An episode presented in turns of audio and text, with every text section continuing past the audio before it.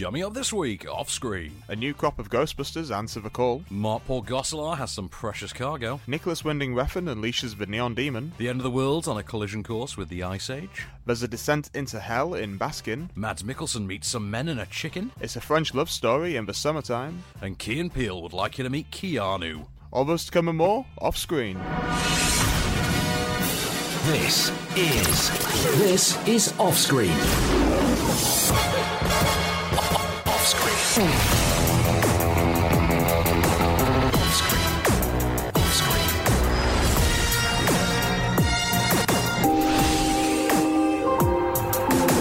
The latest film news and reviews, this is Offscreen, the on-screen radio show.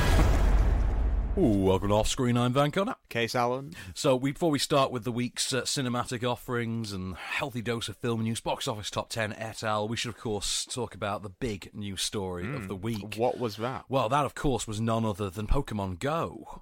Yeah.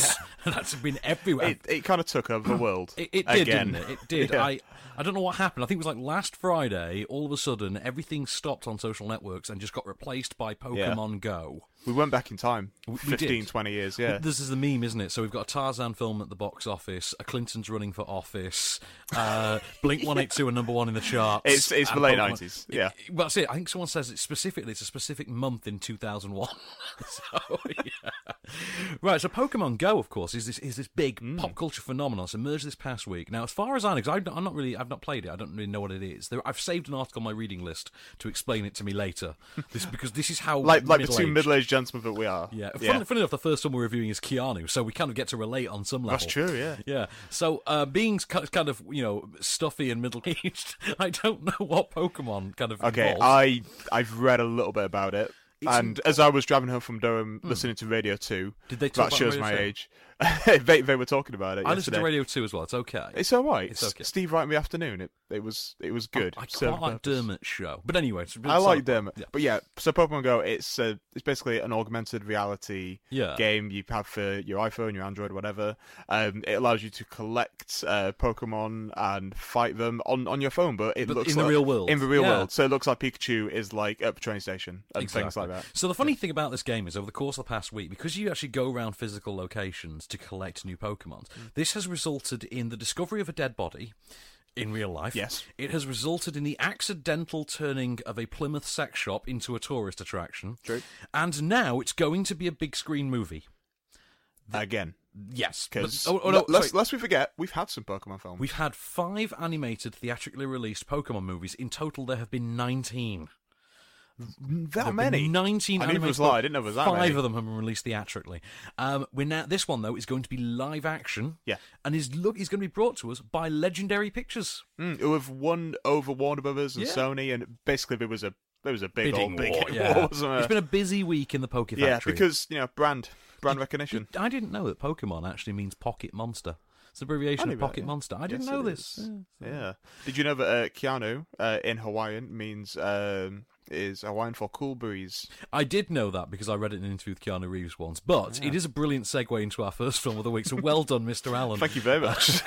We're going to talk about a film. You and I have been looking forward to this for some Yeah. time because we're both big Key and Peele fans. That's true. And uh, oh, some, some of our earliest bonding, you and I, has been over and Peele. We've been talking about um, uh, the Valley Kilmers, the Liam Neeson's. Yeah, exactly. The Yeah. Robert Downey's juniors. but yeah, mostly the Valley Skilmers.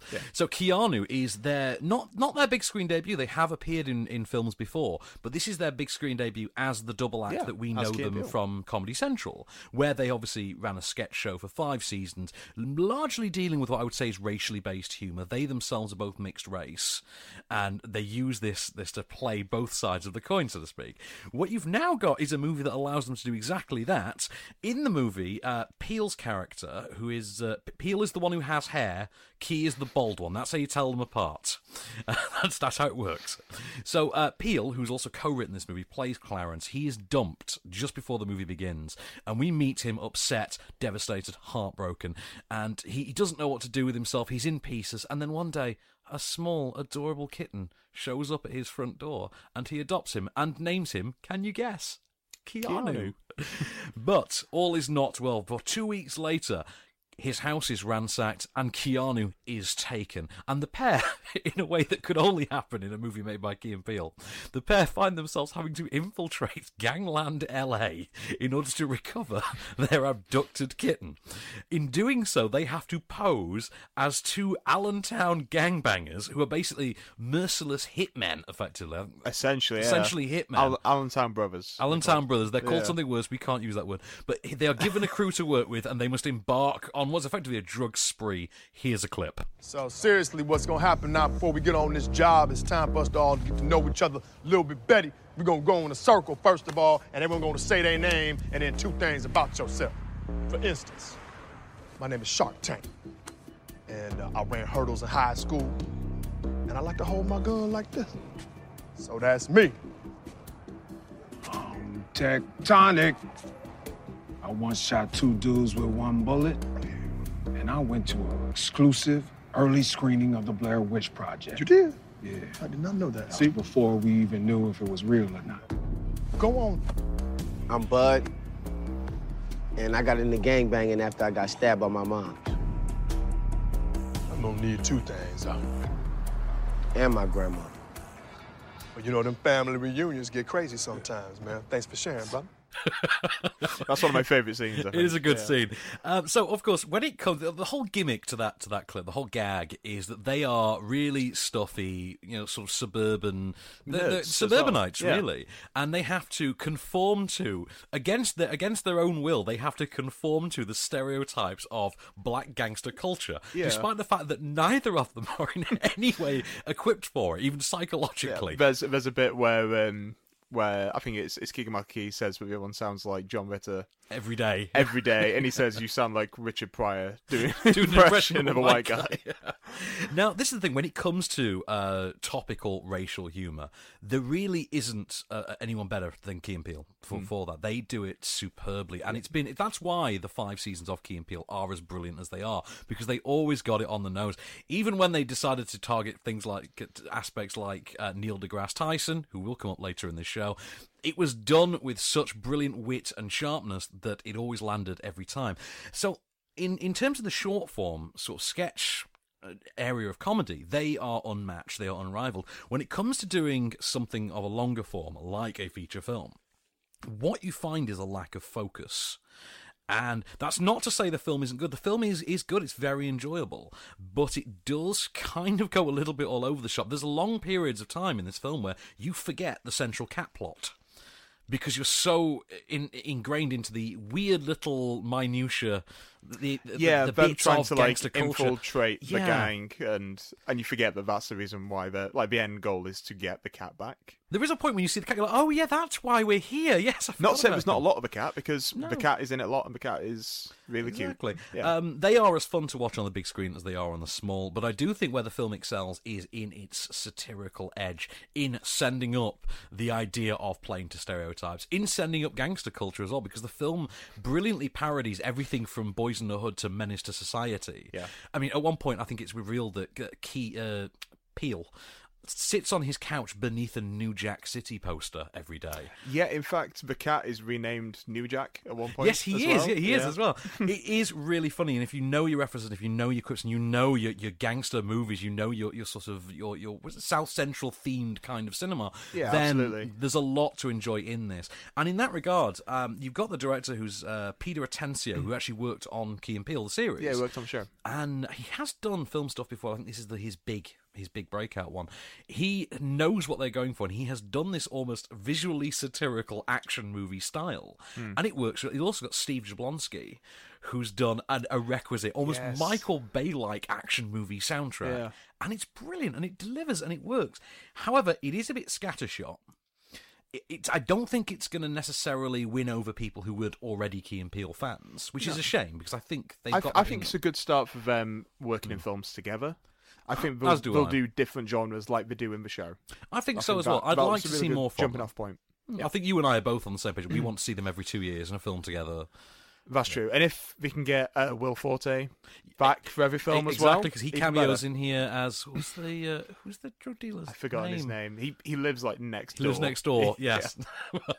okay, so before we cut to the jump, then let's do a quick plug for the podcast edition, uh, extended version of this show. We've got four films this week that we can't fit into the radio edits. This is a busy week. Well, also because I'm squeezing Neon Demon in because we didn't get to do that last week, and I think it merits conversation. Is that not going to be in the main show? No, no, I think it merits conversation, and also for some of the words. We'll definitely have- talk about it. for some of the words I have to use to describe it, we need to be not Ofcom censored. Like fantastic. Exactly. Yes, like fantastic. So go to offscreen, uh, onscreenfilm.com, go to iTunes, go to Acast, go to Deezer, SoundCloud, uh, tune in. We're on there. It's just download, and there's a, there's loads more after the end credits every week. With the latest film news and reviews. This is Offscreen, the on screen radio show. And we're back. Bit of JP there. So, uh, do you want to do a bit of film news before we do the top ten? See if we Uh, squeeze yeah, a bit why more. not? What have you got for me?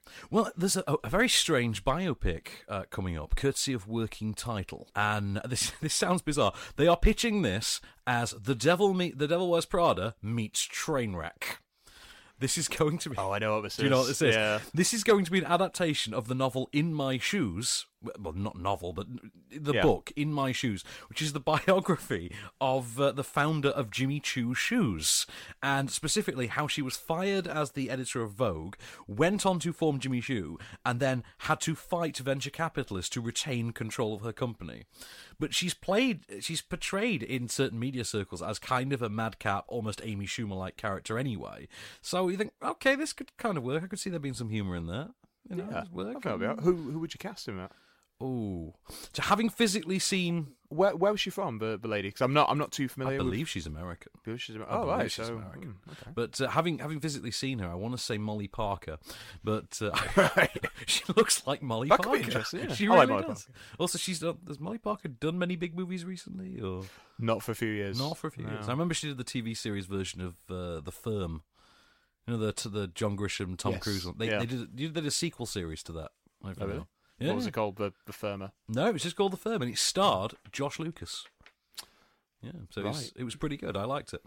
But uh, right, so let's uh, let's crack on with the box office top ten for the week. Then see what's uh, keeping the multiplex alive for now. Number 10. Me before V. Which I like. It's on its way out now. It's fair to say it won't be there next week. Yeah, it's it's had quite a good run. Six weeks though. Well, not that Six we, we are weeks. get, we are getting to summer, the height of summer movies now. We've got a lot of big things coming out in, in rapid fire succession. Let's be honest, we know what number one next week's going to be, so we know that everything's going to shunt one Um, space. Is down it the uh, table. Precious Cargo? It is clearly going to be Precious Cargo because the Obviously. world has been crying out for a Mark Paul Gosselaar action movie.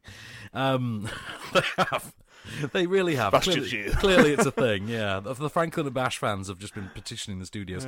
Um, but I liked it, and I like the performances, and I like the. I think the story is actually quite sweet. It's it's a lot funnier than I would have expected, and it's not quite the grand weepy that it's marketed as being. There are some weepy not really. moments in it, but it's not quite. It's marketed as basically being the Notebook, isn't it? Number 9. This should be fun. Neon Demon, new entry. Well, I think we'll save save the bulk of it for the podcast extras so that we can talk about it in more detail. But if I just say it's not very good, but it looks pretty, that's a very polite version of Pretty my- succinct. That's yeah. very polite, a very polite and succinct way of, of, of expressing myself. I have more thoughts um, that I would like to go into in, in more detail. Um, some more analysis of this particular tome.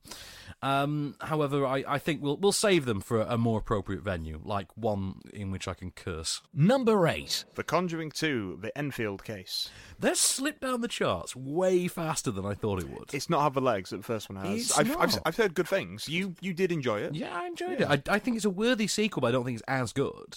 No. Um, having said that, like you say, the first one had legs. The first one stuck It around really the top did. ten for months. Well, first one's now kicked off of this franchise because there's going to be a third one coming. there's gonna be a third one coming, James Wanless. Potentially. But we have got we've got a third Conjuring, we've got a second Annabelle as well, Oh yeah, that's some. Oh, and we've got the the the nun. and we've got the nun Nun film. from this. Yeah. So yeah, we're not short of Conjurings anytime soon. We're gonna we're gonna see a bit more Conjuring, a reconjuring, if you will. terrible. Terrible. That's what this should have been called, man. The reconjuring. Number 7. Independence Day resuscitation. Well, I mean, it should be resuscitated because it's dead on arrival, as far as I'm concerned. But uh, it is just an incredibly droll and uninteresting film. I did not enjoy a single solitary minute of it. Why was Judd Hirsch in a weird subplot with kids on a bus? Why? I don't know. It's like some some committee at Fox just said, "You know what we need for the sequel, don't you guys? We need Judd in a bus with some kids. That's what the audience is crying out for." But no, forget Will. Forget Will. We don't need Will. We need Judd kind of in a sounds like Judd Hirsch himself is saying that with a big cigar when he's boat. No, no, you'd be dead if it weren't for my David. That's my Judd Hirsch. Believe That me, was on point. it's more Well fun. done. That's more fun than the film. I promise you. Number 6. Sultan, which I believe is uh, about the Sultan from uh, from Disney's Aladdin. Clearly, clearly it is. Yeah, I've Who would not you, seen it. Who would you get to play him in a live-action film? Out of interest. Ooh, uh, Kavon Wallace. Why is that your answer for everything's Kavon Wallace, man? I just, I think, I think the girl's got range. She was not very good in Annie. That's all I'm going to say. She on was the great matter. in Beast of No Nation. Not Beast of No Nation. I got it wrong. No. Oh, did you say it What's wrong? it? I, I, I, mi- I mixed up my, my Beast film. Did you what was Beast? what was the thing? Uh, not Fantastic Beasts and Where to Find Them, presumably. What? Ah. I've forgotten as well I've- now. the film she got nominated for. I don't know, but you realise we are we are basically killing time because neither of us wants to admit this is a Bollywood film and we haven't seen it. Should we do a review? Let's do a review. Should we talk about Summertime, which is a French film we have seen? yes. okay, so Summertime, which is the latest from uh, Catherine Corsini, who's the director. Did you ever see Leaving with Kristin Scott Thomas? No, I didn't. Uh, about three or four years ago. It's a really good little romantic drama. Um, she's directed and written and uh, directed this as well now. Uh, it's called uh, La Belle Saison. Um, in its native tongue, and I'm not a native French speaker, so I apologise if I've offended anyone with my awful pronunciation.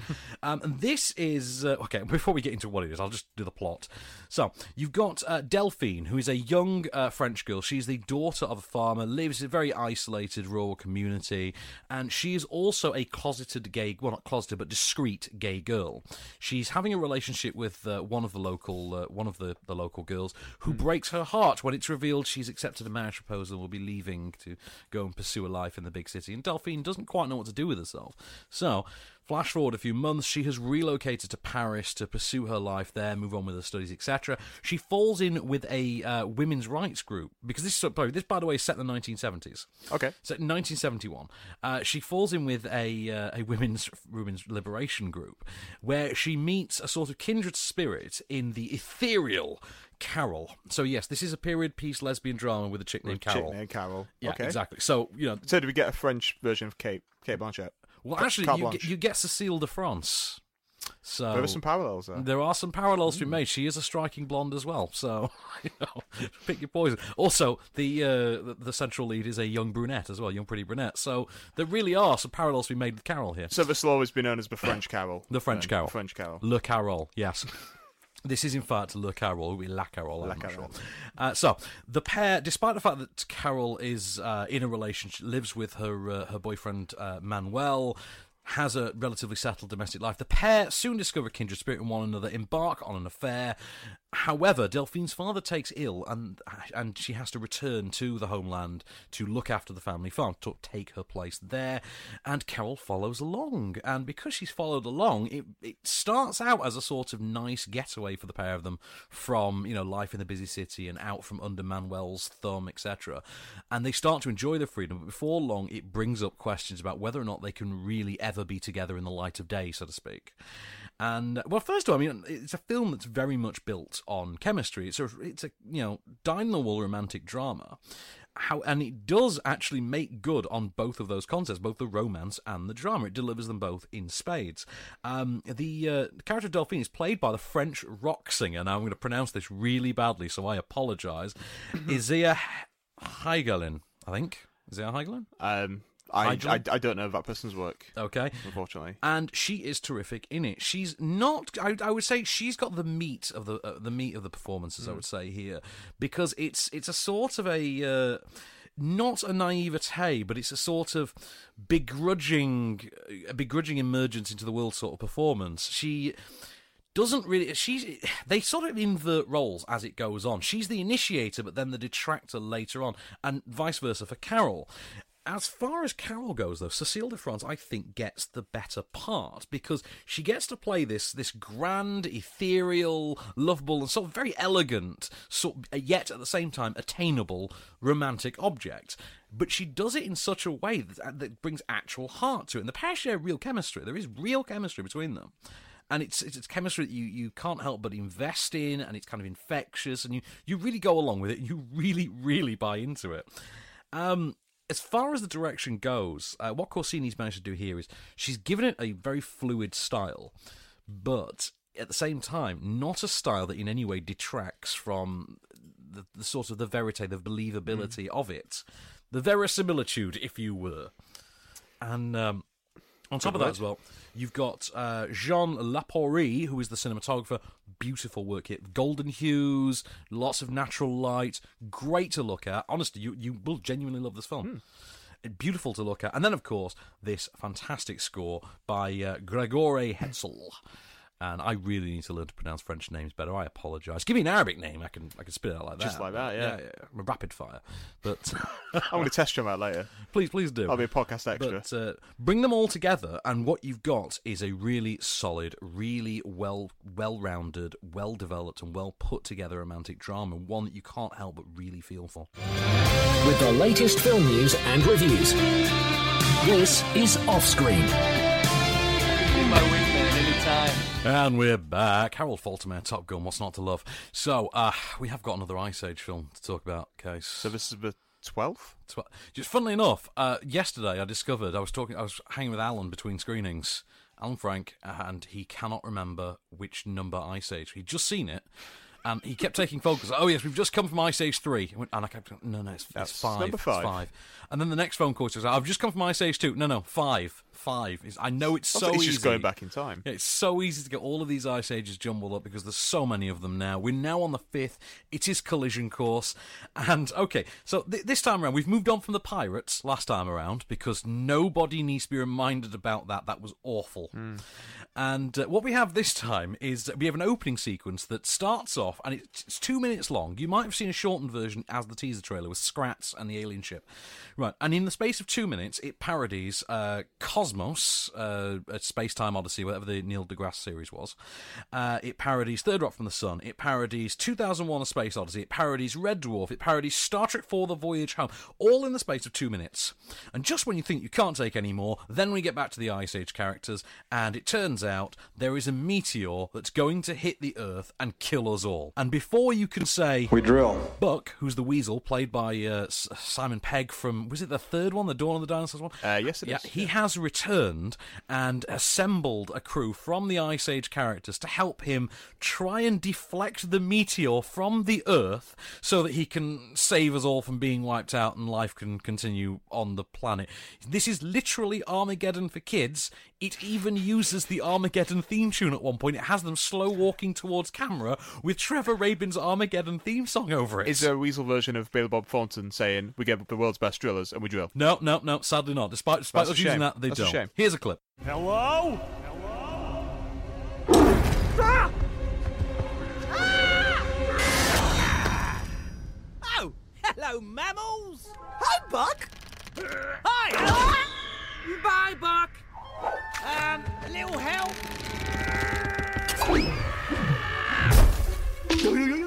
Oh, oh, right on the spleen. Utterly useless, but totally hurts. Wait, this half a snack is a dinosaur whisperer?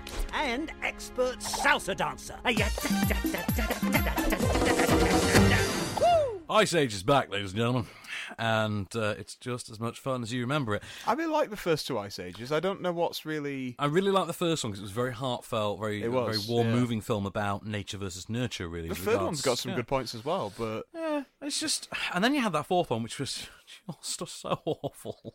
Peter Dinklage. Is that Peter Dinklage one? Yeah, the Pirates one. Ugh. And now you've got this, which is better than the last one, but that's not saying much. However, it is still very, very scattershot. Very, very, let's just fling what we can in there. I mean, there are characters introduced in the third act of this movie purely for the sake of we, we need to, to you know, up the population of the Ice Age universe. So you get a new character voiced by Jesse Tyler Ferguson from Modern Family. You've got uh, oh, a new character who's in the whole film who's played by Adam Devine, who is basically reprising his character from Modern Family. Here as a mammoth. And then you've got a popular show, isn't it? Yeah, popular Yeah. show. And then you've got uh, uh, what do you call it? Uh, Jessie J turning up as Oh, this God, I'm off. awful, Oh, yeah. awful faux English character. And yeah, checked out. Um, kids are gonna you know enjoy it as they always have the Ice Age because it's disposable, 3D enhanced, animated, you know, adventurous fun. But any adults by this point are going to have mentally checked out. And the problem with the film is, frankly, it does not seem to gauge its audience very well. There are jokes in there about Tinder. There are jokes in there about Armageddon. There are you know jokes in there about literally Neil deGrasse Tyson turns up as a weasel version of Neil deGrasse Tyson. Enough already. This has really run out of steam. This is starting to feel like a He's making so many cameos recently. He is. If you thought the Zoolander one was forced, I promise you, it's got nothing on this. Shall we? Uh, shall we finish the top ten? Why not? Number 5. Central Intelligence. This has slipped down. I'm surprised by this. I am, but you know, there's a lot coming. There's That's got true. a lot to come. So perfectly understandable. And yes, the central intelligence is so fun. Have you had the pleasure yet? I've not had a pleasure. I'm hoping to have a bit of a movie day um, Ah. of a weekend. Yeah. I, I, I really liked Central Intelligence. I really bought into it. I, I enjoyed it, its fun factor above all else because it was an action comedy that did deliver action, did deliver comedy, Hmm. gave The Rock some, and Kevin Hart arguably something different to do. Yeah, they kind of subvert the roles. Yeah, by bit. playing Kevin Hart as the straight man for a change, The Rock as the comedic one, and it did play on the whole Rock image, and I really liked that about. it. I thought it was quite cleverly done. It incorporated the fandom into its narrative, and I thought that was a really smart move. Number 4. Abfab, the movie. Right, I did get to see this. Uh, it's Okay. not as bad as you would think. It's not any good. Is it just your standard TV to film adaptation where Pretty much. something happens, they get a bit more money, they have to go abroad for some Pretty much. So reason? thi- this is the one Yeah. they, they've killed. They accidentally killed Kate Moss, Yeah. and they become fugitives. And then, for some reason that doesn't seem to make a whole heap of sense, one of them is going to go and get married, and Oh, well, there's always a wedding. In Yeah, they've got to have a sugar yeah. daddy, and it's a whole. Oh no, it's a sugar mama. So Patsy has to pretend to be a man, and yeah, a whole weird thing. Um, it's funny when the central two characters are not on screen. There are some great lines in there. There is a brilliant line about what would happen if uh, Kate Moss ever had a vigil on the Thames. But other than that, meh. Number 3. Now you don't, as I'm going to call it, because it's a much better title. It is a meta title, and having been a big fan of the first movie, I would rather not have when it was the second one because hmm. it's not a patch on the first. It's not an awful film. It is just far more slapdash, far more. Let's just, you know, first of all, we have to come up with a sequel for the sake of coming up with a sequel. We have to spend the first act explaining why there's a sequel. The second act is going to be some ridiculous heist. And the third act, here's the sequel you wanted. The first one seems to kind of wrap up nicely. It did. It Didn't was need to be a self-contained. It's, I, I, I worry that this is what we're going to have when Pacific Rim finally gets around to having a sequel. Oh, I hope not. I really hope not. I mean, the cast are okay, but Daniel Radcliffe is just a non-villain, and yeah, he's kind of a waste of time. Number 2.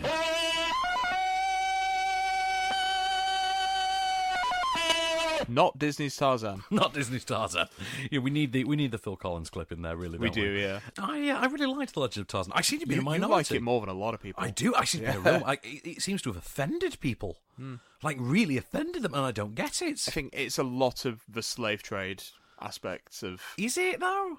I think That's people what a lot seem to have an issue. said, it's yeah. boring, Well, that as well, but yeah, which I don't get. I thought it was a we good. live in a PC world. That's it. I mean, it was a good old school romping adventurous film. You see, the things is, I don't register things like PC in films because we watch so many old films that you know you, you don't think of it in those contexts. and it's it's such an old character that it's kind of let go. Number 1.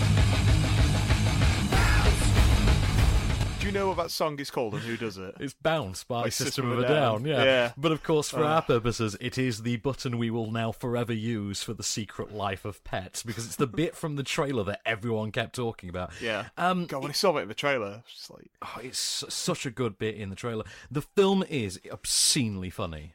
Um, it has just the perfect comedic cast. It's that kind of cast that you and I love, Case, Hmm. which is the, the, the kind of uh, U.S. cable network comedy stars. yeah, because you've got Louis, you've got Eric Stonestreet. Arguably, it is a little bit too derivative of the very first Toy Story movie, but frankly, you'll be laughing so much you won't care.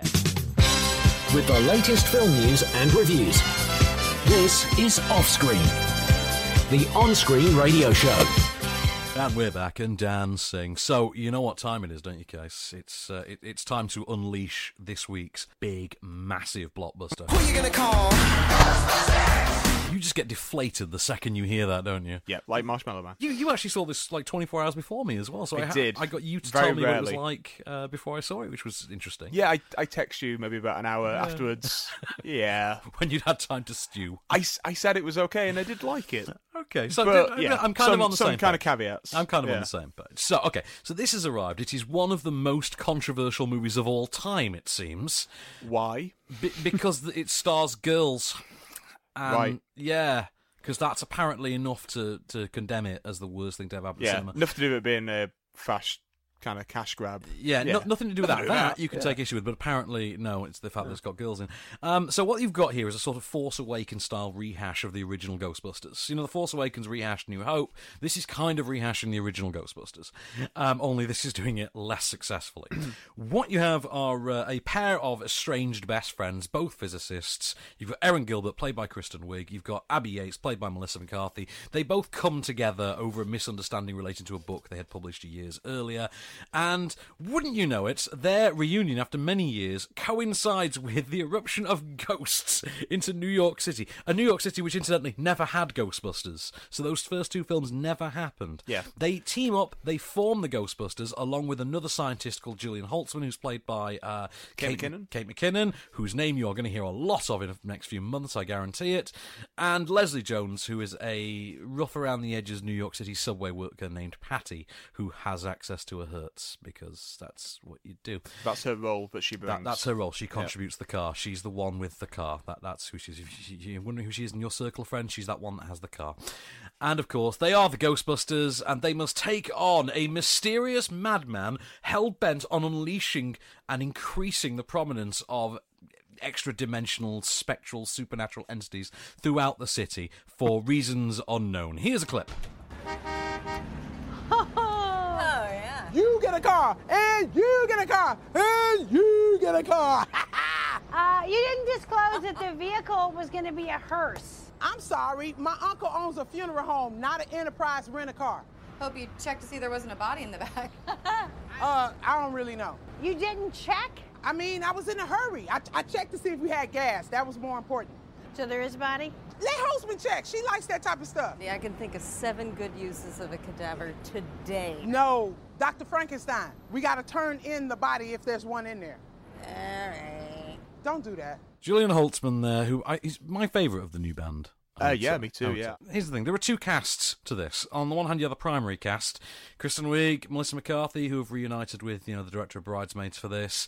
Um, they, you know, they've got a decent enough interplay. Of the four core girls, I would argue that even Leslie Jones's character Patty starts off as quite annoying, but does eventually settle into something more tolerable later on. Yeah, I'll agree. From from the trailer with where she's slapping Melissa McCarthy, Ah, Paddy Power of Kelsey. Paddy- yeah, Yeah. that I was turned off, and, and I have really liked her in the past. But yeah, she did grow on me towards the end. I, I, I mostly know I only I only know her from uh, her brief appearance in Trainwreck when she's on the subway.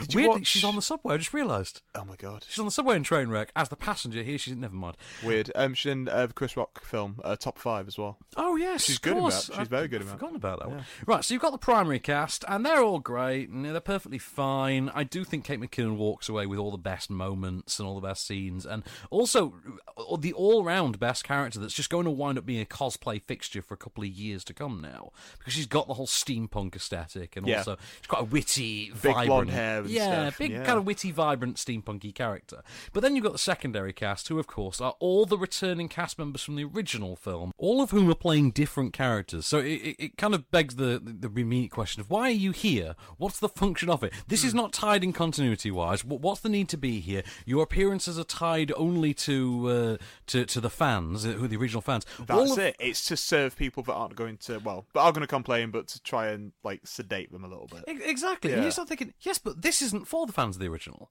And yet, the, the the plot is the same as the original film. It's confused. There are all these jokes that whole, call back to the original film. There are all these little references Yeah. to the original film. There's film. a post-credit scene that E- yeah, we're not going to spoil, but No. yeah, that harkens back to it. So what you have is the RoboCop trap. The RoboCop bit, trap, yeah. whereby this is not for you original fans, this is for a new generation. But here are all these jokes that the newcomers aren't going to get, that are only going to appeal to you people who this movie isn't for. And you start thinking, then why put them there? And that's the problem because there are so many repeated moments in this film. There are so many little bits that keep coming back, like "Choose Your Destroyer" and uh, yeah. yeah, the, the the the meddling you know city hall guy and yeah, mayor, and, the, yeah. the mayor, and then and the Dan Aykroyd cameo is borderline groan-inducing. That I mean, yeah. the cameos in the film are awful. And there are some that are better than the, others. Yeah. I, I would argue that Bill Murray has the best one. Oh no, I think Annie Potts has the best cameo because she's essentially doing what she did in the first two films. And that, and that, and most people watching the film, even the ones who knew the original Ghostbusters, didn't realise that was Annie Potts Yeah. because no one had seen her in three decades. Yeah. So fair enough. Um, She's not changed much. She's, she's not changed that Yeah. much. She is just older and, and wears slightly cartoonier glasses now. Yeah. So here's the thing: it does bring the funny when it needs to. Hmm. And you, you can't say it's an unfunny film. I, I I defy anyone to say that they don't laugh. It is a funny film. It brings the laughs when it needs to. Um, the the the new cat, the girl Ghostbusters, the new cast, they do have the interplay down. I mean, I think in an originally constructed narrative, something that wasn't so beholden to yeah, the original they, Ghostbusters, they would shine.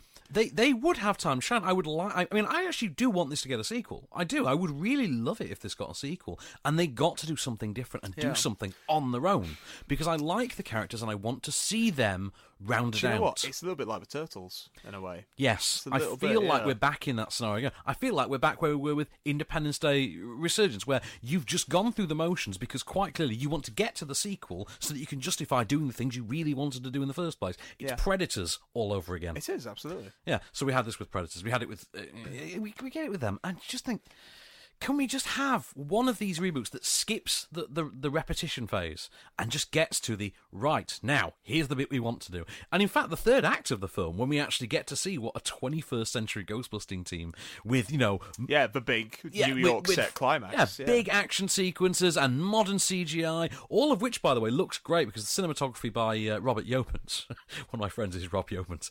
There's a cinematog- he's a location manager, and you've got Robert Yeomans, Yep. who's a cinematographer. So yes, uh, Robert Yeomans did not work on the Iron Lady. My friend Rob Yeomans did. Robert Yeomans worked on Ghostbusters. There we are. Uh, That's in- how you distinct the two. Incidentally, the location managing was the best part of the Iron Lady. True story. Oh, really?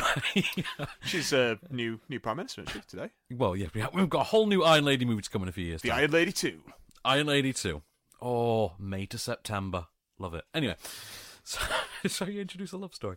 Regardless. So uh, the cinematography by Rob Yeomans, quite good, although it does harken back a little bit to the 2002 Scooby-Doo movie. Although it's crisp, it's clean, it's colourful, I quite like it. The finale action sequence, the big New York battle sequence, I know you and I both enjoyed, is a lot of fun. I really liked it. is, and I yeah. like the gadgets and, and the idea of, of ghost of ghostbusting arsenal. You know, ghost Yeah. Ghostbusters Arsenal is done really, really well. And that kind of stuff, you're like, yes, this is the movie you should have done from the get go. Stop trying to, to remake the original film.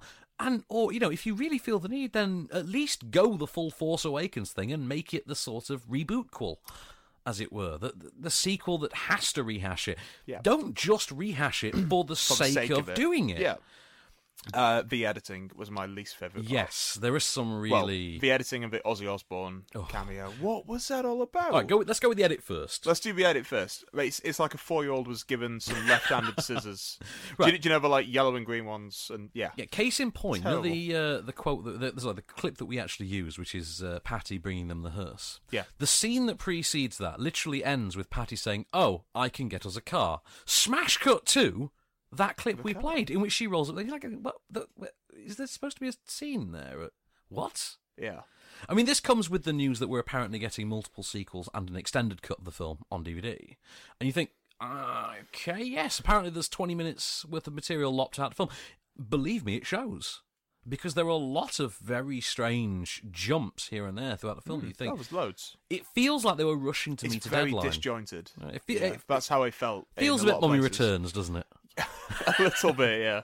But not Just need a CGI rock. Yeah, nothing quite as Rock bad as the, a 2002 CGI rock. No, 2001 CGI rock, wasn't it? No. no. It's one of my favourite no's. Yeah. Um, but yes, the uh, the Ozzy cameo.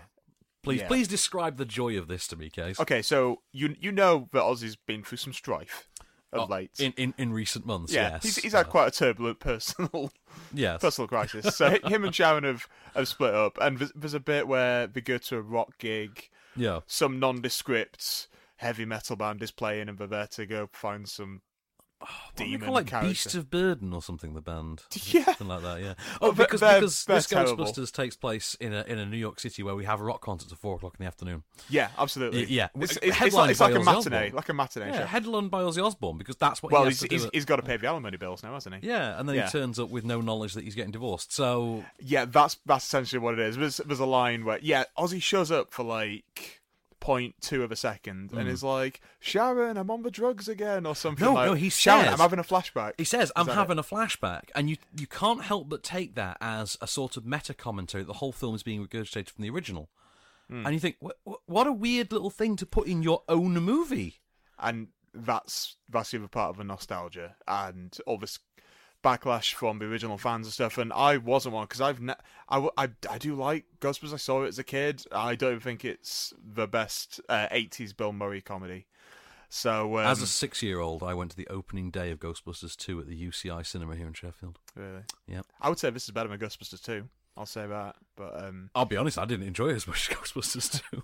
I missed the Bobby Brown man and the and the Nintendo Oh, such a good song. Nintendo control pad uh, Statue of Liberty. Yeah, But uh, here's the thing, right? So it's not unenjoyable. There is funny. There is there are some great funny moments in it. The characters do work, and there are there is some some great spectacle to it all. I do think the opening sequence with Zach Woods from Silicon Valley is one of the year's best opening sequences, and also has some absolutely fantastic gags.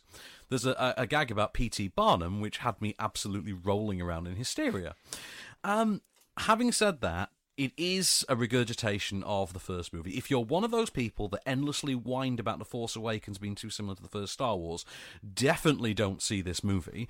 Um, if you're the kind of person who is going to just be bizarrely objective to the idea of the Guild Ghostbusters to begin with, then quite obviously this film hmm. isn't for you. there, And- there were some jokes within the film that target those people, and I found Yeah. that really sloppy and lazy. Yeah. But yeah, on the whole, I I found it a decent enough time. It's a three star film. That's the problem. It's a three star That's film. I, I might have said two point five to you. Hmm. Depends on my mood, really. I, Could be a I think it's a three star film. The problem is that most Paul Feig comedies for me have always been four and a half star films.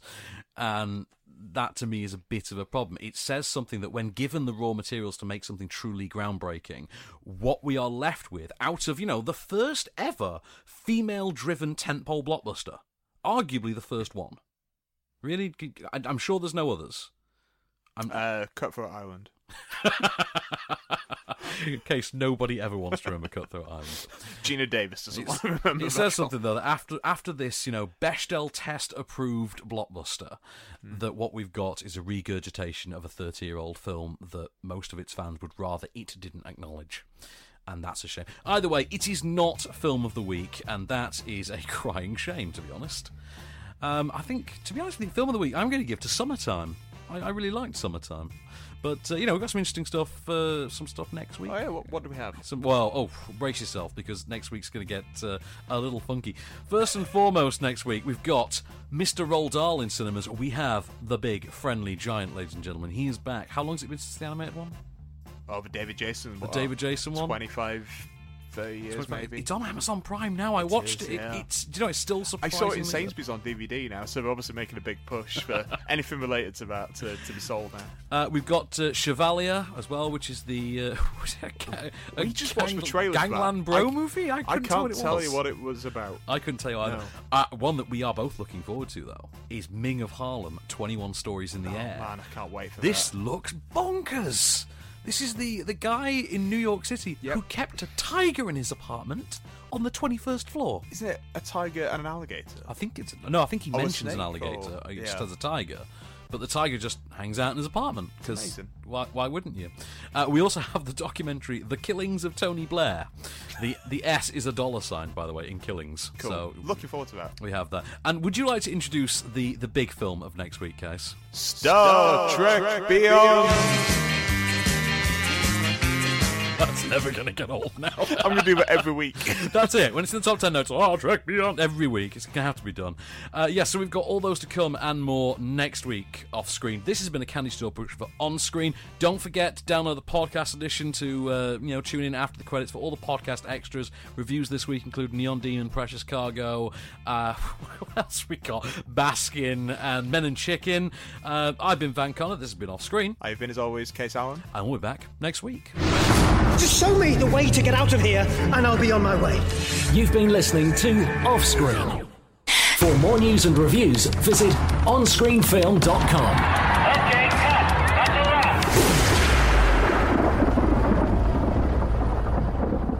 Podcast extras, Mr. Allen. So we we got loads of film news we can get to include this week. Fair whack. A fair way. Okay, Fair so old um, chunk. we got to talk about good old Kiefer because we did speak to his brother last week in less than optimum circumstances.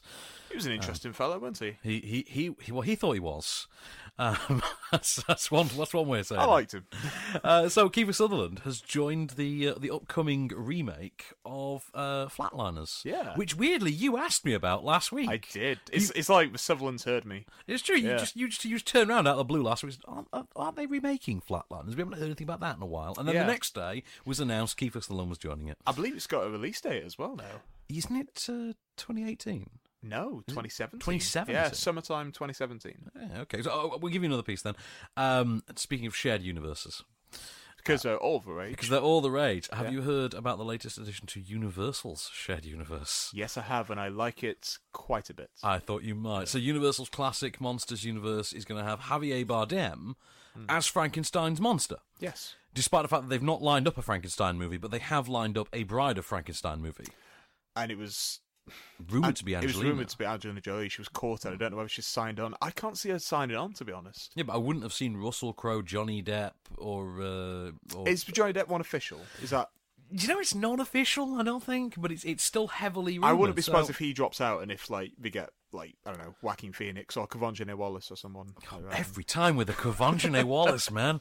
Every time. All right, you know what? Let's do Neon Demon quick before we carry on with some news. Okay. So, Neon Demon, which is the latest film from Nicolas Winding Refn. It's, uh, is it Winding or Winding? I can't remember. Winding, Is like it- like the fonts. Is Wi- Windings. Nicolas Windings Refn. Yeah. which, believe me, would make about as much sense as his latest film, uh, which follows Elle Fanning as a 16 year old who has found her way to the big city of the bright lights and starlights of uh, LA to try and make her name in the modelling world. Before you know it, she's been brought on as the new fresh talent on the scene.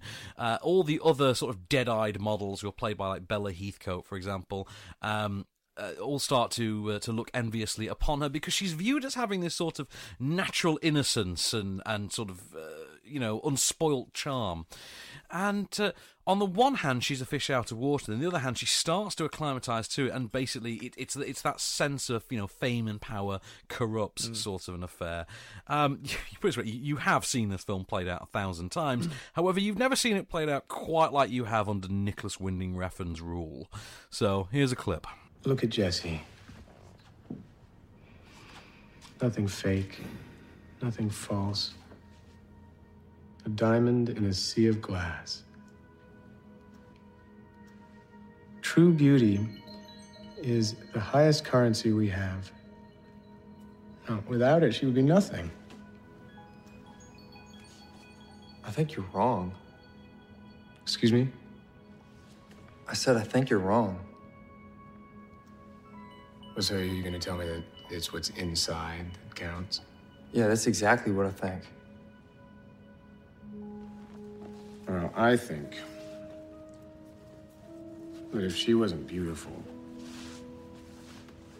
you wouldn't have even stopped to look.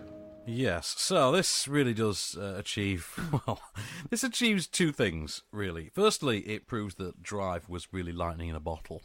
That the ingredients that made Drive can't simply be reconstituted and can't be duplicated and can't be replaced. Um, it also proves that Nicolas Winding Refn very, very badly needs to stop working from his own screenplays. He quite simply cannot write a film. He he really can't. This film is the dialogue in this film borders on nonsensical gibberish. Um, his characters are non-existent. His insight and philosophy is at best ponderous navel gazing. B- and frankly, the film is is f- boring. We can swear in the podcast extras. We can swear in the podcast extras because we have the ability to bleep it. Yes. Oh, f- yes. There you go. So, I mean, it is an incredibly, incredibly arduous and boring film. Really, really trying. It's a slog. It is a slog. And, but worse than just being a slog is the fact that it's all this overproduced, pseudo artistic, visually striking array of wonderful imagery. And that's a problem. So, what you've got effectively is a man who has discovered a way to polish a turd. Um, and the problem is that Nicolas Winding Refn's shtick has always been to wear his influences on his sleeve, to wear his desire to be the new Michael Mann, to be the new David Cronenberg, to be the new Ridley Scott on his sleeve. Hmm. To uh, and and now he's added David Lynch to that repertoire as well. Well, it kind of sounds like a Dario Argento kind of a Again, piece, as well, really, yeah. and this is the problem because now he's say he's added David Lynch to it, but Yeah. in order to actually really go for the bone, he's decided to go deeper into the horror genre as well. So Dario Argento does come up. Uh, Fulci films do come up again. We'll be talking about Fulci in a few minutes. Um, and the problem is, it's crap. The problem is, it's not any good. The problem is, the performances are all dead eyed, phoned in, just holograms at best. It, but it's, you, you can make the argument that, oh, well, you know, he's really just doing a whole responsive thing to the fashion industry. No, no, no, no, no. I'm sorry, but you ever hear that thing, that old story about Freud? The old story about Freud that he, he once equated, you know, anyone with a cigar was actually, you know, it was, it was a phallic Uh, thing. yeah. But then famously, he himself was, was sat down for a photograph, sat down for a portrait with a cigar, and someone called him on it, and he said, no, no, sometimes a cigar is just a cigar. Right, basically being a hypocrite. That is exactly what this film Classic is. This film is the cigar. And the problem is, it is just a cigar. This piece of shit is just a piece of shit. It just happens to be a very nice looking piece of shit. And I particularly love the fact that this comes courtesy of a distributor who genuinely dislikes me enough to exclude me from the press show, as if that somehow barricades him away from me unleashing wrath upon it. And for the record, I don't know why the guy doesn't particularly like me. I suspect he was molested by an uncle at some point who just happened to look an awful lot like me. But, you know, neither here nor there. You anyway. that kind of like a creepy uncle vibe about you. I do, don't I? Yeah, maybe maybe that's it. I mean, the guy's met me for like three minutes in his, I presume, rather Sometimes dull life. takes. But yeah, exactly. so let's talk about Saw then, because that's uh, that's going to reboot apparently this year now as well. It is going to start filming in the autumn or yeah, the fall if this you're is American. Do you know how this news came to light? No, I don't. Right, the one of the unions for uh, for, for for behind the line film people in Toronto listed the production Legacy on its on its upcoming calendar. Yeah, the film Saw being Legacy, called Saw yeah. Legacy. So the idea is that's going to be uh, this September in the city of Toronto. It's going to it's going to film for I think four weeks. So interesting that one. Yeah, we shall see what comes of it. Big reunion news. You're going to like this one. This is very much up your alley. They're making a, an actual Ghostbusters three. right, you know, one of them is actually now a ghost. So Yeah, yeah. Um, incidentally, did you notice he cameoed in the film as well? Yeah, there's like a there's like a bust. Was at his he- head. yeah, a statue of that him. was that was a good Early nod. on. Yeah, But uh, I I think we can both agree that the, the, the, the MVP of Ghostbusters was Charles Dance. Let's be honest. Charles Dance talking about Reddit. Reddit. Is that ever something you thought would happen? no, never ever. Um, no, Scream Union. Uh, Robert Redford and Jane Foster are going to. Uh, Jane Foster. Jane Fonda. Jane Fonda. Wow, that's that's Jane big Foster's news. a character from Thor. Um, Technically in the Marvel. Technically, they are both in the yeah. Marvel universe. Yeah, uh, Jane Fonda and Robert Redford are going to reunite for the first time since 1979. That is big news. It is. Yeah. Uh, it's and this is the best part f- for Netflix of all people because Jane that Fonda. She does uh, she has Grace. Grace and Frankie, which is pretty good. I've seen. Yeah, you've recommended this to me, and I've not had the pleasure yet. Well, I, I like her and uh, Lily Tomlin, uh, Martin Sheen, of course. oh, he's in, isn't he? Yeah, he's, yeah. We know of your unabashed love for Martin Sheen. Everyone has an unabashed You love West Wing whore. You tell me one person on this earth that doesn't like Martin Sheen, I will fight them. Uh, yes, they're going to reunite for uh, the Netflix uh, movie, which is going to be an adaptation of the Ke- uh, Kent Haruf novel "Our Souls at Night," Okay, which is about um, two platonic friends, one male, one female, Jane Fonda or Redford, who reunite after many years. They're both now widowed, and they pursue a relationship. Hmm. Ooh. Which yeah, it's just an interesting one. The kids have all grown up, left home. You know, pa- Yeah. partners are now deceased. Why not give it a try? Sort of an idea. Why not? But uh, it is because you see the old photos of Redford and, and Jane Fonda, and you think, oh, what a, what a what a simpler time. You know, the the Brad Pitt of his day and the he is hippie Brad chick. Pitt this day. But uh, Yeah. yeah, there was that moment in. Who, uh, who would be the new Jane Fonda? who would be the new Jane Fonda? Yeah, who do you say? I don't know. Reese Witherspoon? Maybe she's got an air of it. Maybe she's got a bit of that, that vibe, hasn't she? Do you know what? I've got a new one to add to add to my list. Go on. I don't know if you're going to agree because I don't think Cassie agreed. Okay, go on. Jesse Eisenberg, Yes.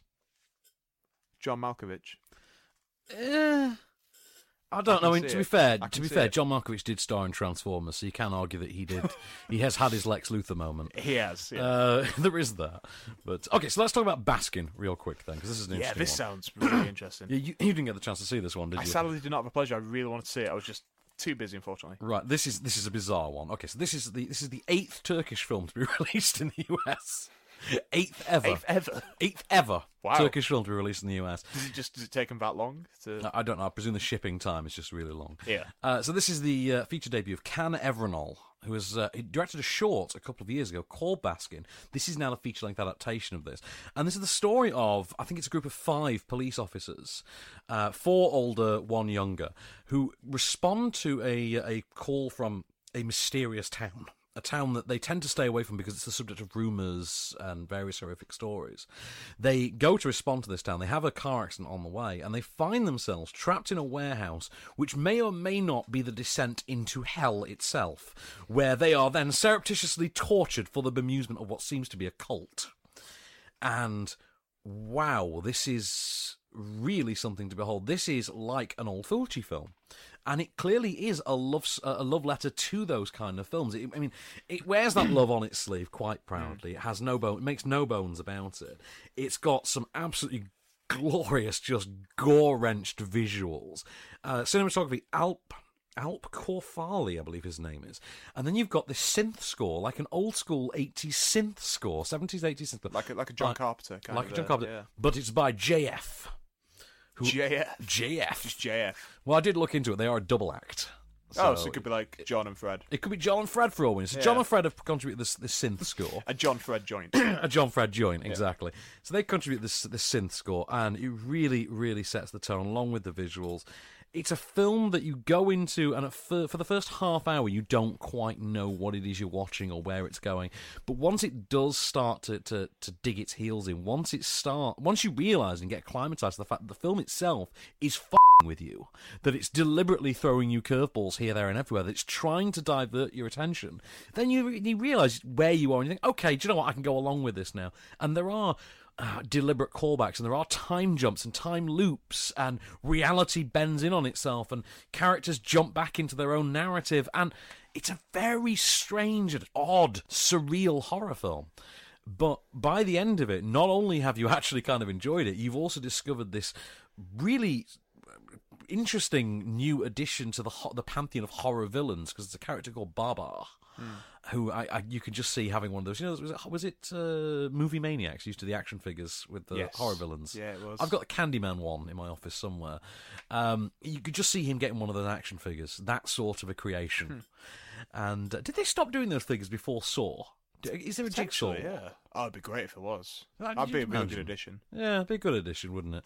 Um, but oh, under the Ice Age, uh, things ripped off in Ice Age referenced the Brundle Fly. That was one. Oh, really? The Brundle Fly gets referenced in Ice Age. Uh, but no, really, really interesting film. Uh, really stellar sort of feature debut for uh, Ken, uh, Ken Everall. And I'm, I'm really interested to see what he comes up with next after this. Because this, he's coming out with something very unique here. Despite its its its being an homage, but anyway, Ghostbusters could learn from this. You can do an homage and still create something original. So yeah.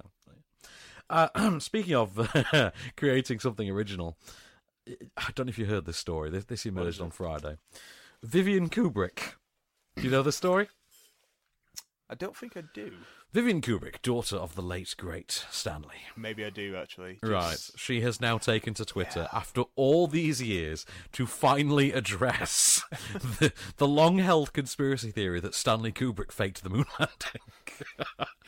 right. First of all, does anyone genuinely believe that Stanley Kubrick faked the moon landing? Um, some people in that terrible, terrible documentary Oh, room, Room 237. 237. Did you watch it? I did watch it. It was yeah. so bad. I had really high hopes of it. It wasn't press shows. We actually had to pay money to see it, and I, I paid money for it. It was. Te- Did you go to the showroom as well? No, I saw it in an art house cinema in Bristol, but essentially the Bristol showroom. Oh, fair enough. Yeah. it was just dreadful, and uh, my other half's a huge Shining fan, Yeah. and she absolutely hated every second of it. Yeah, Um, my other half is the same. Although Yeah. really worth it for that brilliantly bizarre theory that uh, that uh, Jack Nicholson's meant has has the Hitler tash superimposed on him briefly. Yeah. which is just bonkers. Oh, was that in the bit where if you play it backwards and forwards simultaneously? No, that's the trees at the beginning. This is the, uh, trees, this is the framed picture that zooms in. It's the transition Oh, at the end when it course, zooms in on his face. Yeah. Um. So anyway, Vivian Kubrick has now finally taken taken uh, to uh, addressing this theory that her dad faked the moon landings. What she's done is written a full detailed statement, taken a picture of it and stuck it on Twitter, uh, in which she basically puts out that she's actually quite offended by the theory that if there's one person in the world who would never have been involved in something like that, it is Stanley Kubrick. And to be fair, Stanley Kubrick was so anti-establishment that it kind of makes sense. I mean, look at something like uh, Doctor Strangelove. There is no way in hell the man who directed Doctor Strangelove would collaborate with the U.S. government. Hell no. It simply wouldn't happen. He was too much of a radical. Yeah.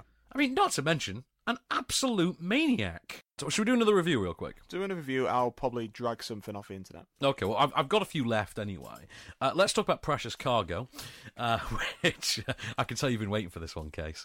This is the Mark Paul Gosselaar action movie, co-starring Claire Forlani and Bruce Willis, the the dream Yes. team, as it were.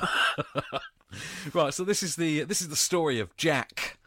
Played by Mark Paul Gosselaar, MPG, aka Zach Morris, aka either Franklin or Bash, I can't remember. Anyway, I can't remember and I don't care. I can't remember. so he was a child actor in Saved by the Bell. He then became a bro actor in, in Franklin and or Bash. Hmm. And that would be a better title for that, for that series. Franklin and, And or Bash. Bash. Although the season, the season that starred Heather Locklear was great. And, and Malcolm McDowell. Did not see it. Did you not see it? You, you missed a treat there. Anyway, you'd still love Heather Locklear, put it that way. Right. Um, so Jack is a sort of low level criminal, poses as an arms deal to stop bad guys and basically lift cash from them. And he is contacted one day by his now pregnant ex girlfriend, played by Claire Forlani, who it turns out has had a job go bad and has found herself in debt to a criminal named Eddie, played by Bruce Willis, who, given that he appears in three scenes of this movie, I'm going to estimate his salary was $3 million. Because we know how Bruce Willis sense, works. Yeah. It's a- Million per scene. million, a million a day, isn't it? So I'm guessing Milli a day, mill a day, a mill a day. Yeah. So I'm guessing if you did three scenes, he'll stretch them out. Probably a couple hours, an hour's filming per scene. Hmm. Let's call it three mil. So this is a three mil paycheck for for, for good old BW. Or Bruno. Or Bruno. If he's making Bruno. music, yeah. Bruno's got three mil for this in the bag. And um, so she's on the hook to Eddie for a large sum of money. She turns to her ex, also her baby daddy, to say, I need your help. Help me knock over an armoured truck full of jewels. However, with this particular pregnant lady, nothing is ever as it seems, and she may not be telling the complete truth. Here's a clip. Hey, Jack, it's still a little matter of me killing you. We had a deal. I don't make deals with people that steal from me. It's just not good for business. My sniper. Your sniper's f- can't hear anything. Jamming all signals transmitting out of here, and I hope you don't think for one second I'm gonna step out from under this thing. Nope.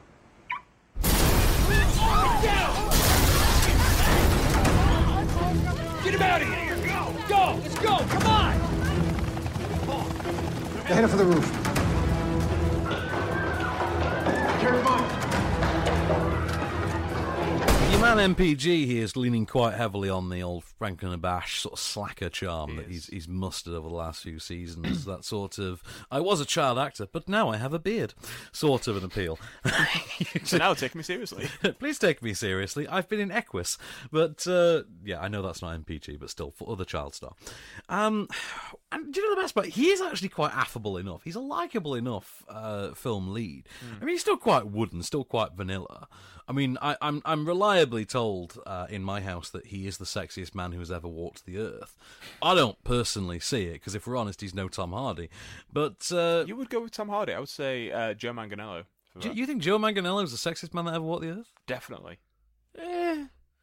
I, I, I feel like Joe Manganiello would make a good Superman to Tom Hardy's Batman.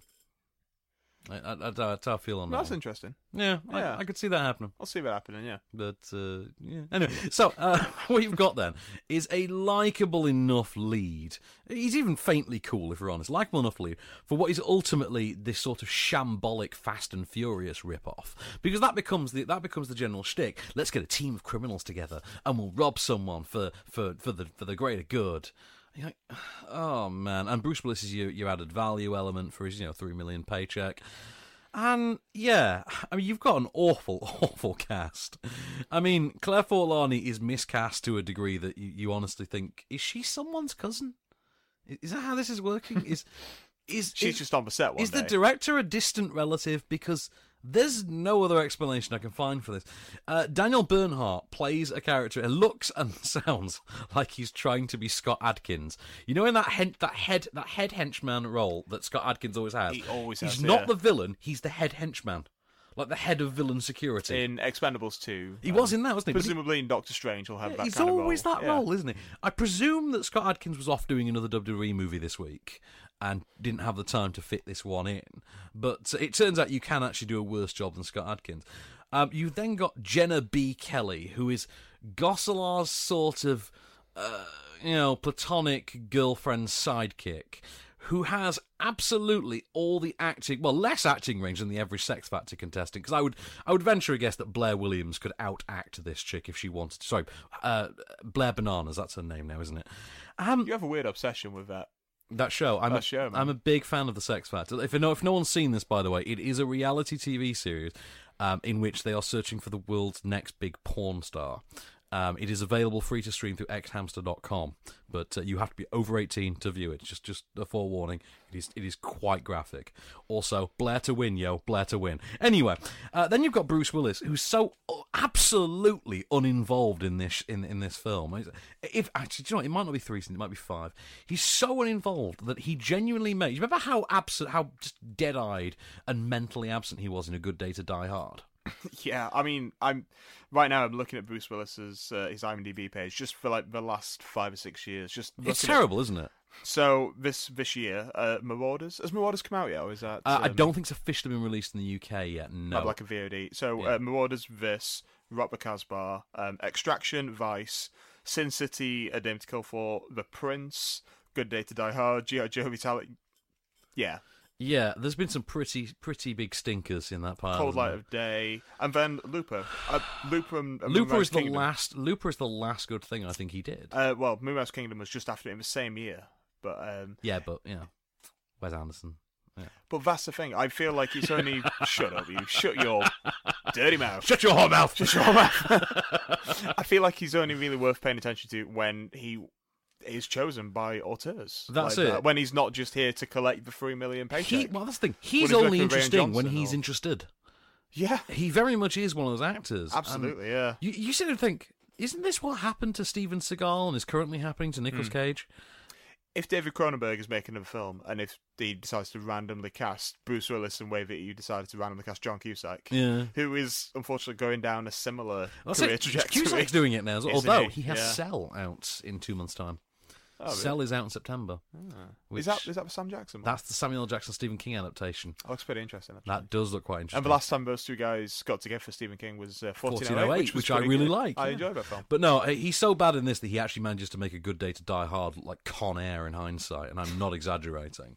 Um, James Edward Barker and Tim Despic are the musicians on this film. And they have given it one of the cartooniest scores you've ever seen. So you have quite an unimaginative director anyway, uh, named Max Adams. He's written and directed this, but then and he's kind of phoned it in. You know he's trying, but then there's this grand cartoony score. Which do you remember that Family Guy episode when they show you what a porno would, would sound like? It was scored by John Williams. Yeah. Da-da-da. Imagine someone trying to fake that on an action movie. Right. and you've got this movie, the opening speedboat chase of this movie. Oh, it opens with a speedboat chase. Just open with that's the first big action scene, is a speedboat Oh. chase. That's a shame. I, every good film is either open with or close with a speedboat race. Oh yeah, yeah, I mean Face Off proved that, didn't it? Exactly. But uh, this is the problem. It would be it would be better off if if Precious Cargo were actually just a bad movie. The problem is, it's it's just a dim-witted blunder. It's not even so bad it's good. It can't even manage that. It's just it's kind of a non-entity. It's so uninteresting, so uninvolving, so poorly crafted that you're just look at it, Ugh, no, no, I don't care. You know, it's, it, it this way, there are a dozen expressions Kate McKinnon comes out with in the Ghostbusters reboot that I would use to describe this movie. Most of them, most of them involve the noise. But uh, oh, uh, speaking of uh, P.T. Barnum in Ghostbusters, by the way, Oh, we, didn't- yeah. we didn't talk about uh, the Great Show on. Earth. Yeah, this is coming together. So who's so this is going to be the uh, the uh, the first studio musical in two decades.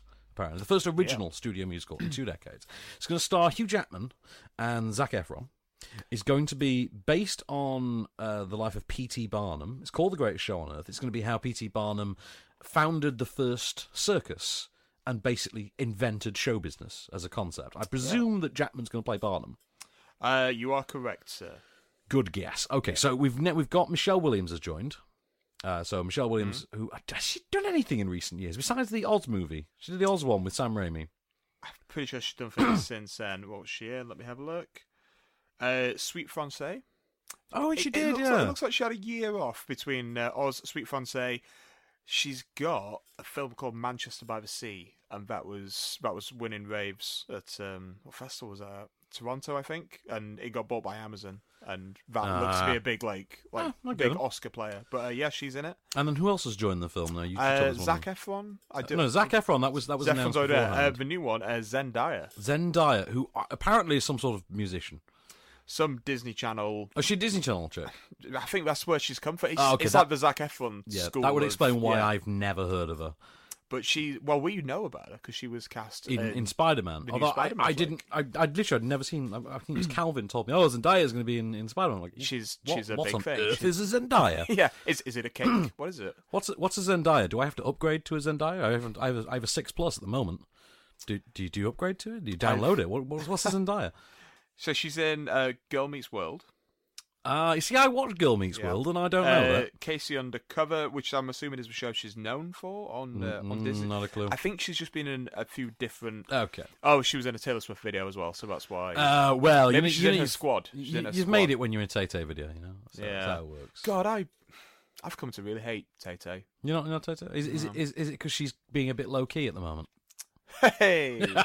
anyway, more film news. More film news.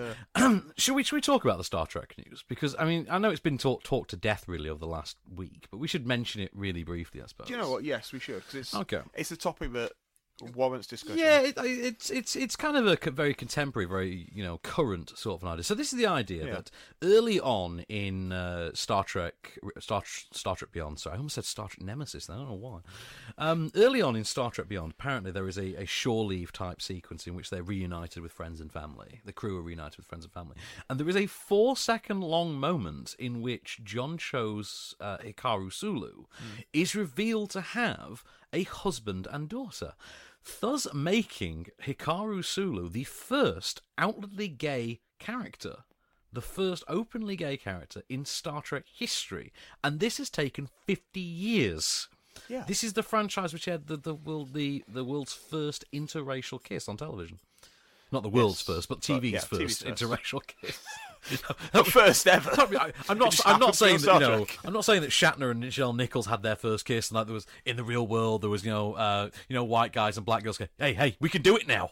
You know, stuff like that. you know. Sonia, let's do this. you know, but um, no, it's, it's it's a very strange thing. It's taken that long in one Yeah, sense. but um, it's provoked universally, almost universally, positive reaction. Apart from the person who originated the role, Yeah, apart from which, is, very weird. Who isn't it? himself is a gay man. Yeah. and it, it from, from Simon Pegg's uh, Perspective, perspective, yeah, it's quite disappointing, isn't it? Yeah, he said that it's disappointing, and they did it as sort of like a loving nod To to, George to George Takei, Yeah. um, who is obviously for gay rights and stuff, and um, had had to kind of downplay his own homosexuality whilst on For the show decades, didn't for he? decades. Didn't, and didn't George Takei only come out in about 2009 or something like that? Yeah. Sure, it's, it's, it's, It was it's something- very it was something like that. So no, it's not that he wasn't a practicing gay man because it's just he didn't. He, he decided to do it because it would hurt. he was his quite career. discreet about it, wasn't he? He was very discreet about it, and and he Perhaps was, that's why. Perhaps that's why he's taken the stance because he had to keep it discreet so to- long. Maybe that's why he thinks that. Who knows? Oh. But uh, it's a shame. It's I, I like. I like that they've done that to that character I do as well. because. I, I, I, this is the weird thing for me. It hasn't. It has changed. Not even the future history of that character, because the character only has a daughter historically. We have never seen his wife. Yeah. He's never mentioned his wife by name. It's never mentioned. And you think, well, actually, there is no reason that uh, what's her, Demora Sulu couldn't be that baby in in yeah. There's no reason. no But, reason at all. uh, yeah. But uh, funnily enough, there was supposed to be a gay character in Star Trek First Contact, and then it never really? happened. Uh, yeah, Lieutenant Hawk, played by Neal McDonough in Star Trek wow, First yeah. Contact, was supposed to be the first gay character in Star Trek. It never made it into the film, although I believe there's was a it no- was it shot and then deleted or? it's in one of the scripts and thus made it into the novelization where he has a boyfriend who has then Okay. gone on to become a character in other Star Trek novels. Hmm. But both the producers of Star Trek First Contact and Neal McDonough himself have gone on to deny that this ever happened, begging the question hang on a minute, where did the novelization get that from then? Because the Creative rumors the rumors are around long in advance of the Yeah. film. And yeah, but perhaps they were just a bit skittish about having their first, you know, gay Star Trek character be killed off like half an hour after we meet him. Maybe that's it. Potentially, yeah. Although you know he was a red shirt, so we should have seen it coming. yeah, traditionally they never have a long lifespan. They don't traditionally. Ensign Ricky. Cool. Uh, how long is the lifespan of a chicken? Traditionally. I don't know. Did they, did they tell you s- about in the film Men and Chicken? Ooh, Segue. Oh, you slick segue bastard! You. Terrible. Is that one of my better segues? you slick segue fiend. Right, Men and Chicken, which is the latest film. Did you ever see The Salvation? Oh yeah, The Mads Mikkelsen Western. Wasn't that badass? I really enjoyed that. It was, wasn't it? Cantona, man, Cantona. Cantona, yeah. Okay, so the writer of that movie, Anders Thomas Jensen, has written and directed this one, which is obviously reunited him with Mads Mikkelsen. Uh, this is the story then of two brothers, Elias and Gabriel. Uh, Elias is played by Mads Mikkelsen. Gabriel is played by. Uh, do you remember David Dencik from Tinker Tailor Soldier Spy? Who did he play? Very the- distinctive-looking bald man. With, with piercing eyes. I'll let you look I'm- a I'm picture gonna look him up. I'm When, him up. when, when you see a picture, he's, he's going to be, oh, that guy. Oh, is is he a that guy? He's a oh that guy from that thing. He's one of those, like a really good character actor though. But uh, they are a pair of brothers who are newly orphaned. Their father has recently died. Have you just found a picture of them? Uh, not yet. No, okay. It's just loading. Okay, The, their father has just died, and um, in his, you're nodding as if to say, "Is it that guy that from guy, that thing?" yeah. Uh, in in his fa- in their father's will comes a videotape in which they are told that they are actually both adopted. That they don't have the same mother, but they do have the same father, and they adopted. Uh, they uh, set out to find their three long lost brothers, all of whom live together on a remote island. And it turns out their birth father has recently died. What then follows is basically a case of the grass always being greener and the idea that families always have their own secrets. In this case, secrets that might actually rock the two newcomers to their very core. I mean, just to put this in context, for instance, all all five brothers have a very specific hair lip. And that's not just a genetic coincidence. We don't have a clip because it's it's uh, it's in the Danish language. Um, but to describe this as a tonally very unique beast would be somewhat understating it. What you basically have is if you can imagine the Three Stooges mixed with freaks. Oh wow, Imagine that. I am. Right. Imagine the island, awesome. the island of Doctor Moreau, getting paid a visit by Laurel and Hardy. right. I, I'm not exactly. It's exactly like that. It is so. It's got like this emphasis on body horror, this love of absolutely macabre imagery, and yet at the same time, outright slapstick, just goofiness, and at the same time, a, story that's really all about brotherly love and all about family, and it's, it's a very strange, quirky little film. There is genuinely nothing like it that you'll see this year. Um, Mads Mikkelsen gets to step out of his comfort zone. He's going for far broader, wackier comedy than he, we've ever imagined him doing before. Uh, David Dencik gets, I think, really the heart and soul of the piece. He gets to be the audience POV, but he also gets to gets to do this whole sort of the investigative role of it all. And he's he's quite interesting. He's, I, I find him a really fascinating actor. He's basically just a Swedish character actor, but he's really carved quite a niche for. I mean, do you remember him in the? Uh, he was in the original Girl with the Dragon Tattoo movies. Yes, he was also in the remake as well. Was he in the remake he as was well? In the Fincher. One. Oh, I didn't realise. I thought he was just in the uh, the Swedish versions. Mm, no, it does them Oh, both. Okay. Gets around. Like I said, it, it is like no other film you'll see this year. It is something that stands absolutely apart from the pack. It's a very unique, quirky, and just anomalous film.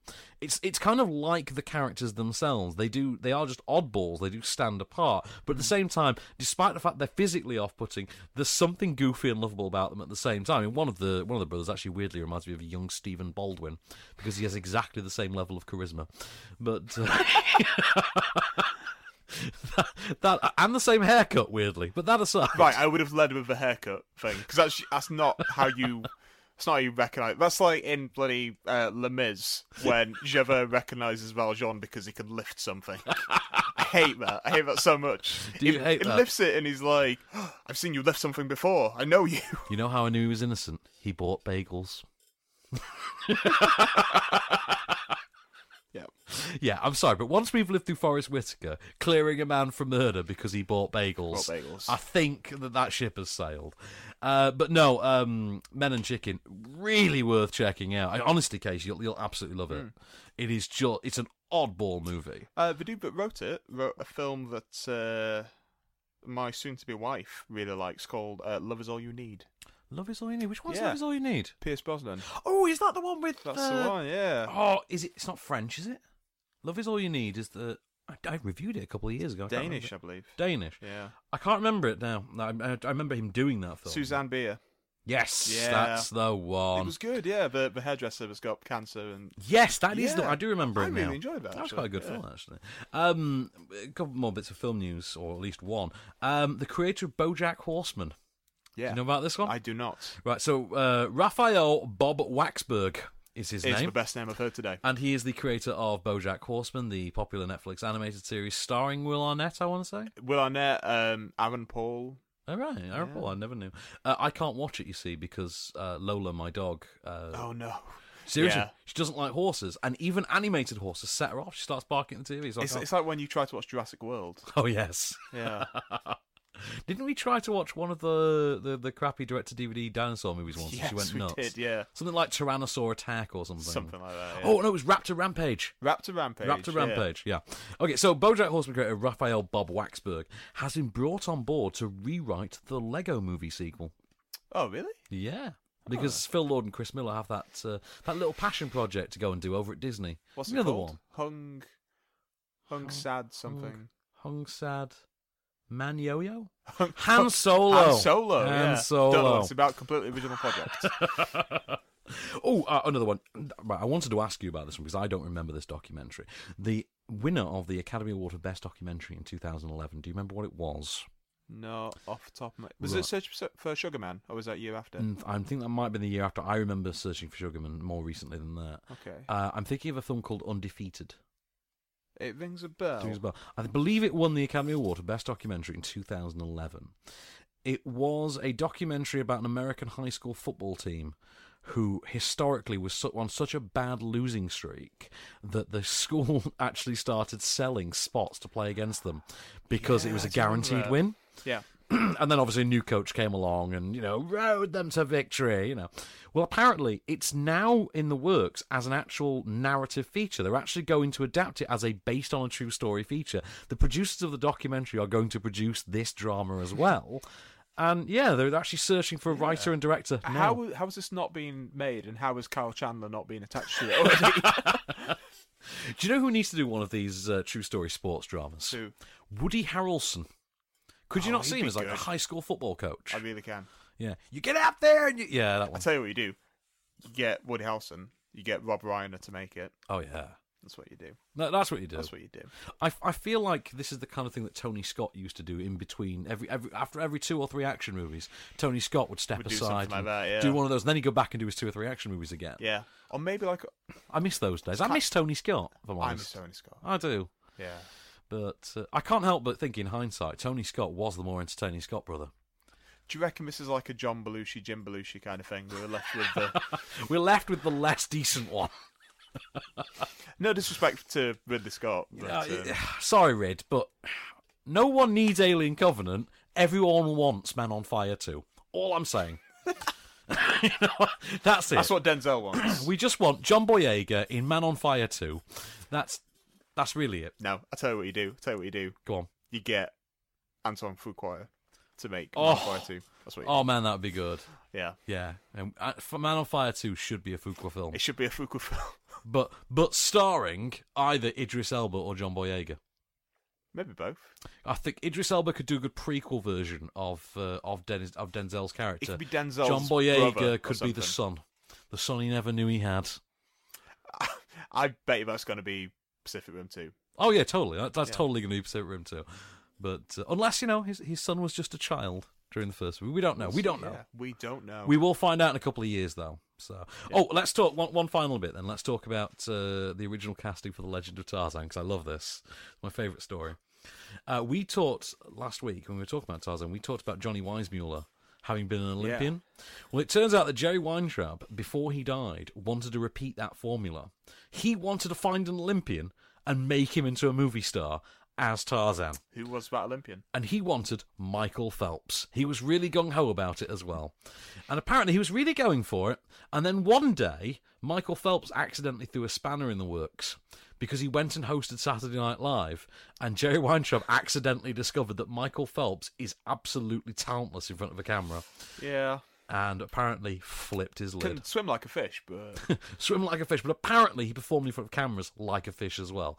Yeah. So, so we go from uh, performing like a fish to speaking like a fish. Here it is, your moment of cage. I don't dig looking at your ugly face. Now your partner, he was a cool dude. Cool enough to get the baby to burp up 1500 I didn't pay him jack What are you talking about? You cleared your debt? He told me all I had to do was walk outside with him, shake his hand, and I was even. Are you telling me that was his money?